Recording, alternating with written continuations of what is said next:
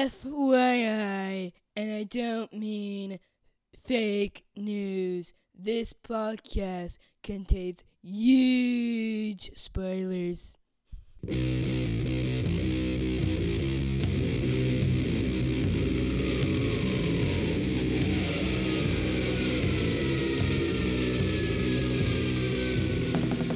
Hey, everybody, welcome to episode 220 of the podcast that goes SNIKT. I'm your host, Jason Venable, and it's a bonus episode. Um, some IVX cleanup Inhumans versus X Men. We gotta mop it up a little bit.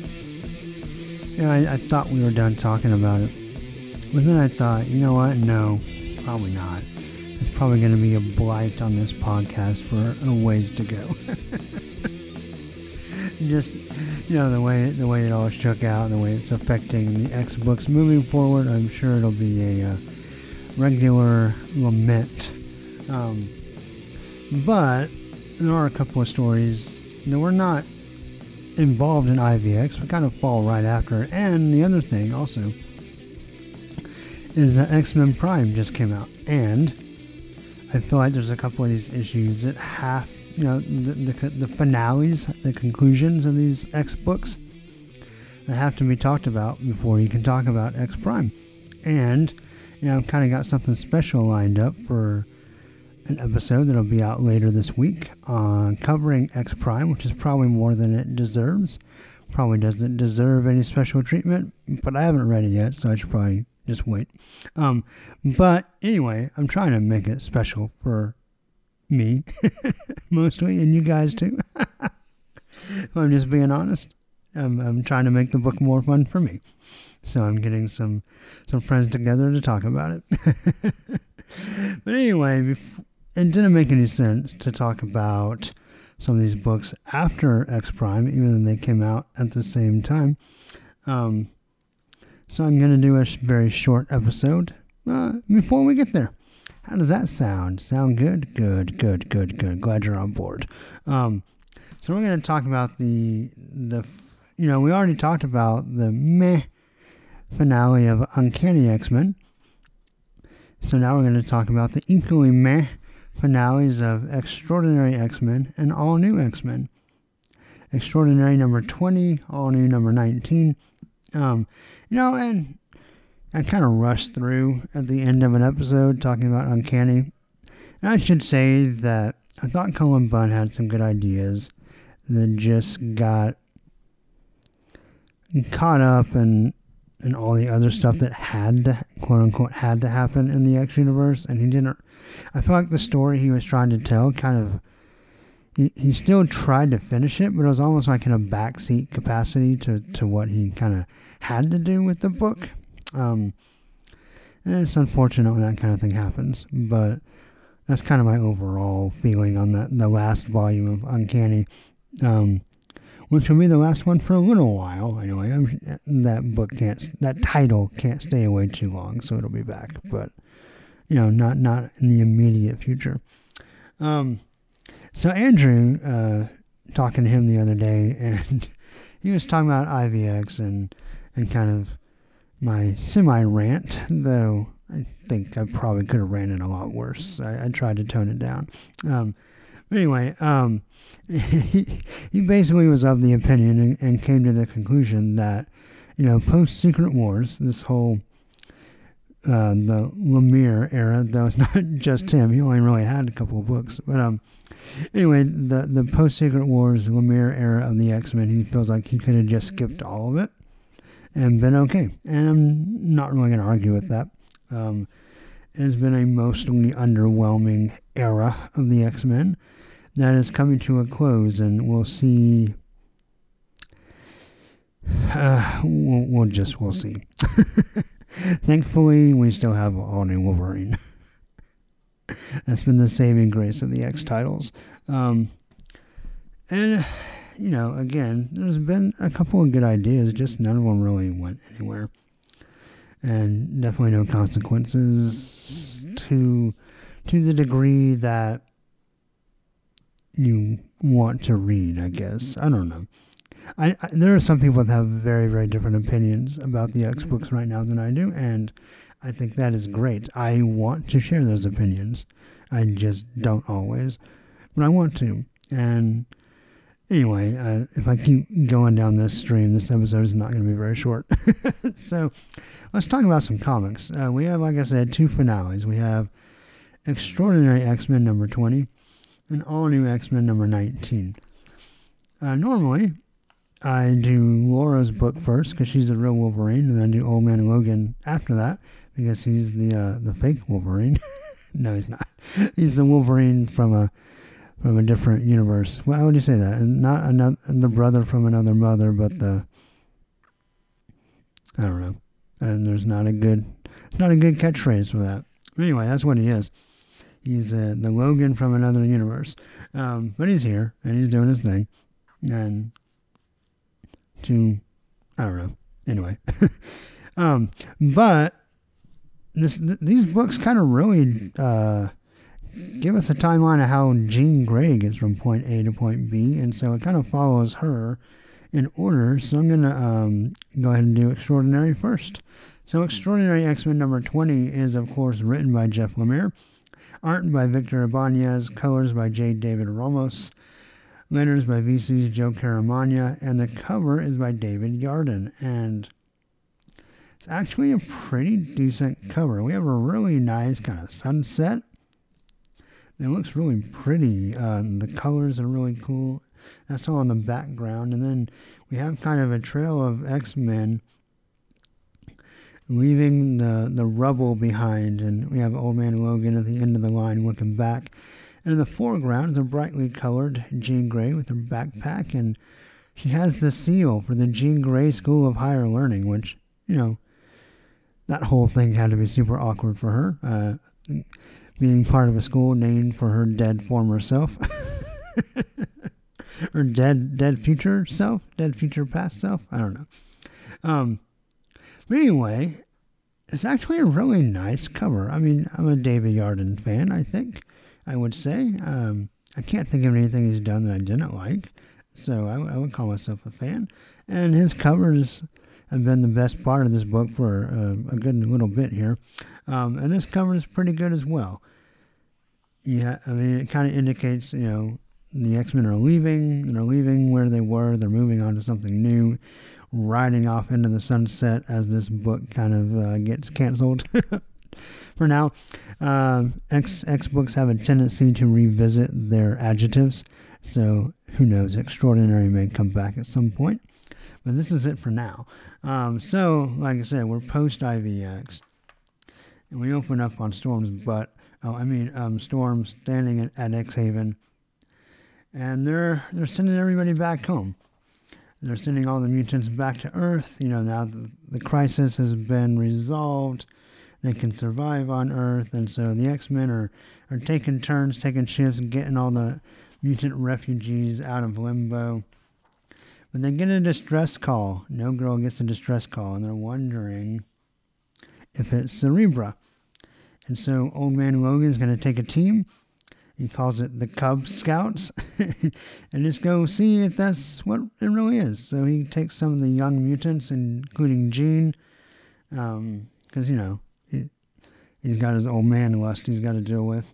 Um, Forge says I like Cerebra, so he's going to tag along, and he was getting bored anyway. So you go to South Dakota, where the signal is coming from, and there's like an abandoned kind of factory town, real small. Um, yeah, Glob trying to kind of hit on Jean a little bit still.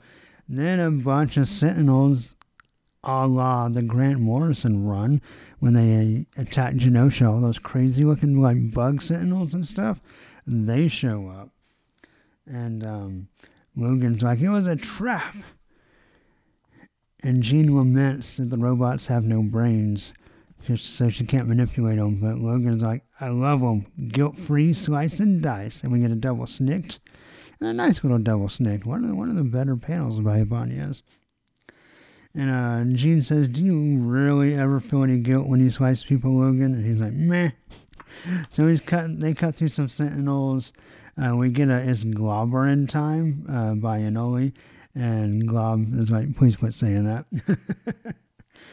but they essentially take the Sentinels out. They go into the factory. They find Cerebra. She had, um, I, I don't know, I've always kind of read her as feminine. I don't know. And maybe it's just my use of language. The, Cerebra instead of Cerebro makes it feel more feminine as well. So, anyway, Cerebra downloaded its consciousness. Uh, when Emma destroyed it, she uh, Cerebra just kind of sent itself out and found this machine. And it turns out this is the factory where Emma was having her new inhuman hunting sentinels built. But luckily, everything's okay. But then Martha comes out. She doesn't want her robot body anymore. And she offers it to Cerebra, and Cerebra takes it. So Cerebra has this kind of uh, endanger role. No, that doesn't really fit. I was gonna go with the space thing, but that doesn't fit. But um, anyway, gets a new body, and and No Girl's gonna float around. So they go back to Limbo. All the mutants are gone. They've been returned to Earth. Logan cracks open a beer. Cerebra's back in the new body, and the X Men are trying to decide what to do to end up their time, and they decide to play some baseball in Limbo. And they end we end the book with uh, Jean Grey pitching, Logan's batting, Nightcrawler's catching. He calls a strike, and and Logan argues the call. And that's kind of where we end up. So I gotta say, the art, you know, I've, been kind of meh on Ibanez, with a couple of exceptions. Though this this is some of his stronger work. It's actually not bad, and the story. Um, this actually is, I mean, it's too little too late for this book, but it's actually, I thought, I'm to, you know, Andrew and I talked about it. He was like, just flush all this, this whole thing. Uh, give me, give me something new. Um, I actually enjoyed this story. It, this was the first time this book, since issue one, really, like really, with that one exception of the one I, one of the apocalypse stories I gave a high grade, but with the exception of that, uh, this is the first one since issue one that actually felt like a real, like, hit the notes X Men story. Um, and it wasn't fantastic. Like it wasn't like a home run, uh, a baseball pun. Get it? Um, but I don't know. Like them going, them getting the mutants home, tracking down Cerebra, fighting a few Sentinels, and then coming home and playing baseball. It just it all felt very X Men and the dialogue wasn't too bad. Even the Logan Jean stuff, which I usually cringe at, actually had a little bit of good humor to it. You know, kind of chuckled a little bit. Um, yeah, so I, I thought this was was a decent decent closing chapter. And you, if you remember, way back when at the episode when I had Matt on to talk about number one of this series, we were both pretty excited about the potential that issue displayed and it never really got there. But this was a, a nice little book cap. I thought I'm I'm going to surprise some people. Um, I'm going to give Extraordinary X Men number twenty four out of six claws. I thought it felt like X Men, and I was very happy to read it. All right, so moving on to all new X Men number 19, written by Dennis Hopeless, art by Paco Diaz, colors by Nolan Woodard, and letters by VC's Cory Petit. Woohoo! Um, our cover is by Mark Bagley and Hennessy and Woodard. And on the cover, again, Jean Grey is the focus. And then we have the other all new X Men behind her. Now remember, she hasn't been in this book for a little bit. And so when she returns to Earth after Extraordinary number 20, you know, we'll kind of see where, where she shows up in this book. Um, so in this book, we have Idie and Evan kind of talking about like what's next, kind of a little metatextual. Uh, what's going to happen to these characters in this book? And you know, we don't know. They're not necessarily in any of the uh, solicited rosters for the new X books, so they, I think, may be getting left in the dust a little bit. And so Hopeless kind of gives them an out, says they're hoping that the school can pick back up because they're ready to kind of quit fighting and just get back to learning again. So I'm guessing that's going to be their role going forward. Um, Iceman and Romeo are trying to grill, and they can't get the grill started, so Angel lights it with his fire wings.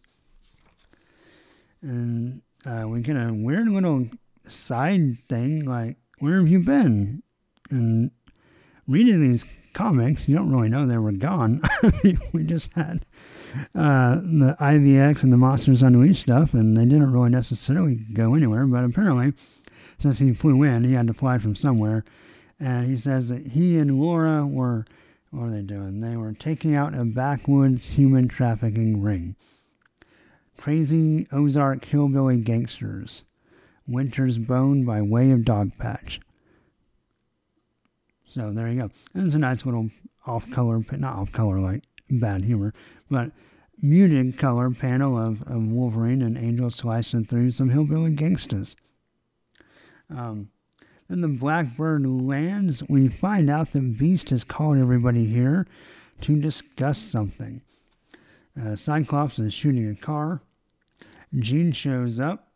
Cyclops kind of gives her the cold shoulder a little bit. Uh, talks about how he's really mad that Emma got away, and, and it's kind of like, well, Jean, you haven't been here in a while. What, what, what's going on? Why did you come back? Um, and then he remembers that Beast told him in one of those episodes, uh, one of those issues, kind of off panel that we didn't see. Now we get the reveal that Beast told Scott that he time traveled when he got back from Egypt with Evan, and then he went home and then came back. And so Cyclops runs off. Um, we go inside the, the party Winnebago, and Beast uses his Egyptian mask and his new demon persona that he can turn into and sends the X Men back in time where they came from. And that was right in the middle of the Unus the Untouchable mission. Now, Scott's really excited. The rest of the X Men are like, um, no, you know what? I kind of like where we were now, like the new lives we've we've built in in the future. Um, so there's no reason like we don't really want to come here. But Scott decides he's gonna he like now I know how to beat Unus the Untouchable, so he's gonna interfere. But Beast tackles him. He's like, no, you need to see something first. And then we see the original X Men in their original costumes in the best panel of the book. Um, we even have the old X Men logo inside the, the word balloon. Um, and Scott's like, no, this is impossible. Like, if we left, then we left. We didn't come back. So I don't, you know, I don't know if this is a time travel. Like, well, they do eventually come back, and they just have to wait till that time is, or. But then B says, no, it's just, we can't do it. The, the universe corrected itself and replaced us. So they still grow into their older selves, but the younger selves can coexist. And this, to me, I'm kind of gonna kind of call cry foul here a little bit. Um, this to me is just kind of they Jurassic Park this this bitch. Um, and just kind of you know, life finds a way, you know, the Jeff Goldblum thing. And so instead of coming up with like a real reason why the X, because let's face it, the all new X Men or what, whatever they're going to be now, X Men Blue, I think, um, they're never going back to the past. I mean, that's not going to happen. Um, the characters are, are, are doing too well for Marvel and people seem to be responding well, and, and they've killed off some of the older ones, so they're kind of off the table. So, um, yeah, these, these guys are here to stay at least for a good while. You know, in addition to the good while they've already been here. But instead of coming up with like a good reason, um, oh, it's kind of like do some hand waving and be like, oh, well, the universe corrected itself, and somehow there's ourselves are back there still too somehow, but we're in both places. And Scott's like, no, it has to be an alternate timeline, which would make sense. But Beast is like, no, it's not. It's the only past this reality has. It's the same timeline. I stayed in the same timeline, and that's that's what we saw. And I don't know, guys, listeners, Andrew, who's who helped me out with the whole how did Jean fix Laura thing with the trigger set. Um, we talked about his theory, right? I think so, yeah. After the fact, in the next episode. Um, so, anyway, Andrew or other listeners, you can either explain this. Either Hopeless, what he did here is brilliant, and I'm just dumb as rocks. Or I'm just kind of average intelligence, and this this thing doesn't make any sense. Because I don't get it. I don't understand how they can they can be in both places at the same time. And just saying, "Oh, the universe fixed itself," is doesn't mean a hill of beans to me, um, and doesn't make the story any more enjoyable, really, at all. So there's not even that. Um, so Scott's really so they go back to to our time, and Scott's pretty down in the dumps again. Um, and Jean tries to comfort him. He kisses her, and Jean's like, uh, "No, we're not doing that. We know where this path leads. It leads to, um, you know, cable, basically, and all kinds of bad stuff. Um, so let's make our our own new path." And Scott's like, "Yeah." So they go, and they're having a picnic. Romeo made tacos. He talks about all the different seasonings you can mix and match. He says he even brought sour cream. But he says, just please understand that if any of you soil one of my delicious tacos with that crap, I will immediately lose all respect for you. Amen. sour cream does not go on uh, Mexican food, in my opinion. So I'm with Romeo. Romeo's got my back, and I got his. So they then, almost mirroring the other finale, they're like, well, what are we going to do before we move on to something next? We got some downtime. X Men, let's play some baseball. Evan's like, yeah, Evan, yeah, we could play baseball. Or, and he pulls out his iPhone and an external speaker, USB speaker, says, we could dance. And this, so the last page is four panels of X Men dance party. Um, I didn't want to go back. I missed something I wanted to talk about. Back when, at the very beginning, when Evan and um, Idie are talking, um, Idie says, just seems like the end of a thing, doesn't it? No more Terrigen Death Cloud. And Evan says, no more Inhumans versus X Men. And Idie says, thank God. And I said, yep, thank God. and of course, Hopeless, wasn't I mean, he had the tie-ins, but he wasn't involved in the main series. So I'm wondering if maybe he is echoing my sentiments as well. Like, eh, I didn't really, didn't really dig that. Had to do it in my book, but I would rather not have. Um, but anyway, I definitely echo their sentiments. Thought that was one of the some of the best dialogue of the book, besides the sour cream bit. Um, yeah. So this art. All right, Paco Diaz. You may remember a few years ago um, I believe we gave him a Wolvie Award for his work on Japan's Most Wanted, which was super dynamic, um, super crisp, uh, looked awesome. Like Wolverine looked great, all the ninja stuff did look great. Um, I don't know if someone was like, dude, your stuff's two nineties or whatever, or I don't know, but he kind of he got. I can still get art, but it's more bland and doesn't pop as much as what he did on Japan's Most Wanted, with the possible exception of the scene where we see the old X Men in the old costumes. Um, that that scene, that panel really really pops out at you, but the rest of it just I don't know. It seems like Paco Diaz just kind of, whether intentionally, whether just exploring, maybe he's exploring a new style, or maybe, you know, it just didn't I don't know. I don't know what the reason was, but it feels like it's it's still Paco Diaz, but it's watered down a little bit. You know, that's really the only way I know how to say it. It was just kind of, it was just kind of good, but I'll kind of probably forget that he did this book by the time I go to bed tonight. And I don't mean to be mean. It's just I don't know. It doesn't really do much for me in in this particular issue. But I did really like him, and hope to see him do some more stuff. Um, the story, I don't, I don't know. Uh, the Jean Scott thing just felt kind of like, oh, I guess we have to do something with them to establish where they are, in case you don't know, you know, with each other, and you know, they're not going to get back together, even though they're going to be back on the same team again, right? So we got got to get that out of the way. Um, and then the time travel thing just irked me. And I'll admit, it irked me because I don't get it. I don't understand it. I don't. It doesn't make sense to me as how things should be. And so that's what bugged me the most. And it just felt like it, like I said, maybe Hopeless like really knows what he's talking about and has like a really good reason to actually fixes this conundrum. But to me, it just felt like a cop out. So, like I said, if anyone has a reason or an explanation for how it's not a cop out, please, please, please write in, tweet me, uh, do a Facebook message, whatever. Uh, or Andrew, come talk to me in the office, um, and let me know how this actually works. Because if it works, then you know I'll probably forget by the time I record again. But I would intend to recant my opinion if I hear a good good reason for for the logic on this. But to me, it feels like a cop out, and it really negatively affected.